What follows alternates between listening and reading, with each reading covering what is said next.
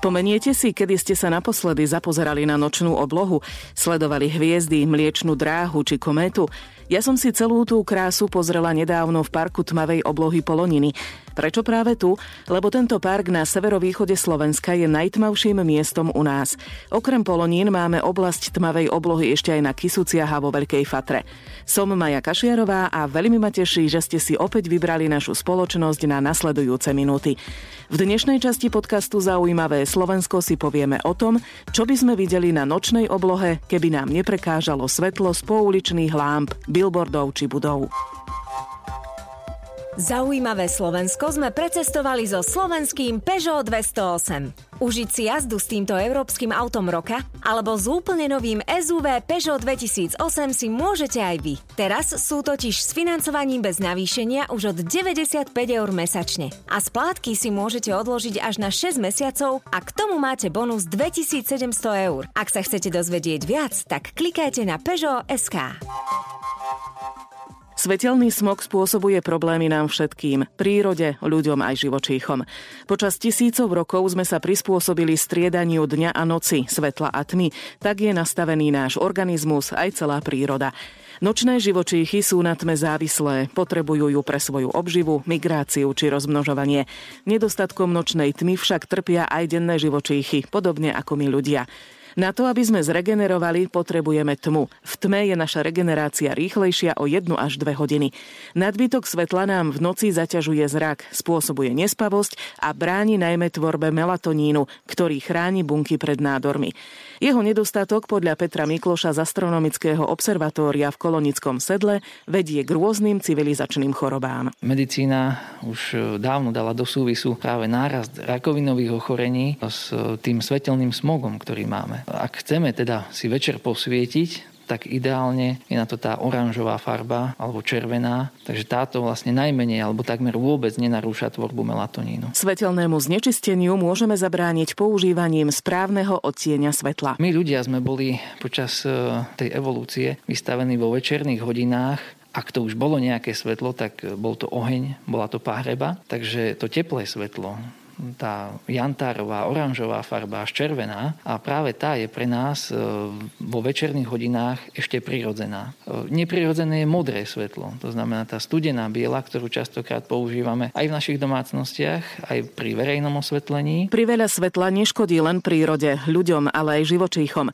Podľa vedcov je jedným z hlavných dôvodov úbytku hmyzu. V tých presvetlených oblastiach sveta tých druhov živočíšnych ubúda. Takže tu tých živočíšnych druhov druhov máme viac. Práve aj v tomto období, stále tu máme svetojanské mušky, čo teda v mestách už veľmi, veľmi nepozorujeme, pretože práve svetojanské mušky sú takou, takým signálom, či to, toho svetelného znečistenia nie je príliš veľa, lebo oni práve potrebujú tmu na to, aby sa našli ten párik. Čo teda máme robiť, keď svietiť potrebujeme? Svieťme rozumne. Teda iba vtedy, ak je to nevyhnutne potrebné a tak, ako je to vhodné, čiže iba smerom nadol, to znamená pod nohy. A ideálne tou tou teplou bielou farbou. Pre mňa meského človeka je možnosť vidieť hviezdy na oblohe veľká vzácnosť. Až tu v astronomickom observatóriu som si uvedomila, že toľko hviezd som nevidela ani nepamätám kedy. Snáď ešte ako dieťa, keď som žila na dedine, ale vtedy som to brala ako samozrejmosť. Poďme si teda pripomenúť, čo by sme videli na oblohe, keby nám v tom nebránil svetelný smog. V prvom rade oveľa viac hviezd. V takých najväčších mestách Slovenska môžete vidieť no, maximálne niekoľko desiatok hviezd, tých najjasnejších. Tu štatisticky je ten počet viditeľných hviezd voľným okom odhadovaný na 2,5 až 3 tisíc. No a samozrejme k tomu sa už pridávajú také e, hmlistejšie objekty, ako je v prvom rade Mliečná cesta, naša galaxia, následne nejaké ďalšie hmloviny, iné galaxie, ako je Veľká galaxia v Andromede napríklad. Tu je viditeľná voľný jedným okom bez problémov. Alebo nejaké hviezdokopy a podobne také, také objekty hlbokého vesmíru, ktoré takto nazývame. Prírodu Národného parku Poloniny môžete spoznávať cez deň aj v noci. Dobrodružné povahy môžu prespať v divočine či v lese pod najtmavšou oblohou. Odborné exkurzie robia ekológovia z nadácie pre divokú prírodu Evis.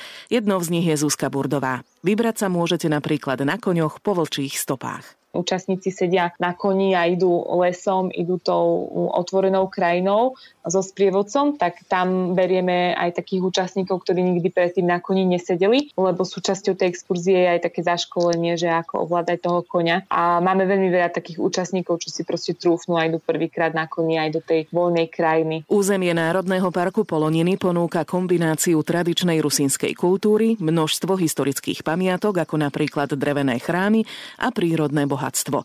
A keď budete mať šťastie, uvidíte aj divoko žijúce zvieratá. Máme tu úžasné miesta, úžasné rezervácie, ešte staré horské lesy alebo pralesy. Sú to rezervácie, napríklad najväčšia rezervácia na Slovensku pralesovitého charakteru Stužica, ktorá má cez 700 hektárov a je jedinečná práve tým, že sa tam nachádzajú jedľovo-bukové lesy. V týchto jedľovo-bukových lesoch žijú zvieratá, máme tu svorky vlkov, máme tu medvede, máme tu rysa a poloniny sú známe aj tým, že tu žije zubor. Je to jediné miesto na Slovensku, kde bol zubor prinavrátený do voľnej krajiny, čiže nežije v nejakej ohrade, ale žije vlastne voľne v dolinách, poloninách. Ak sa vám nepodarí zazrieť divoko žijúce zvery, môžete sledovať aspoň ich stopy kde sa ľudia môžu naučiť, ako rozlíšiť stopu vlka od stopy psa, ako spoznať napríklad stopu rysa. Okrem divožijúcich zvierat sú v Národnom parku Poloniny aj botanicky významné lokality. Máme tu lokality, ktoré sú napríklad významné z hľadiska e,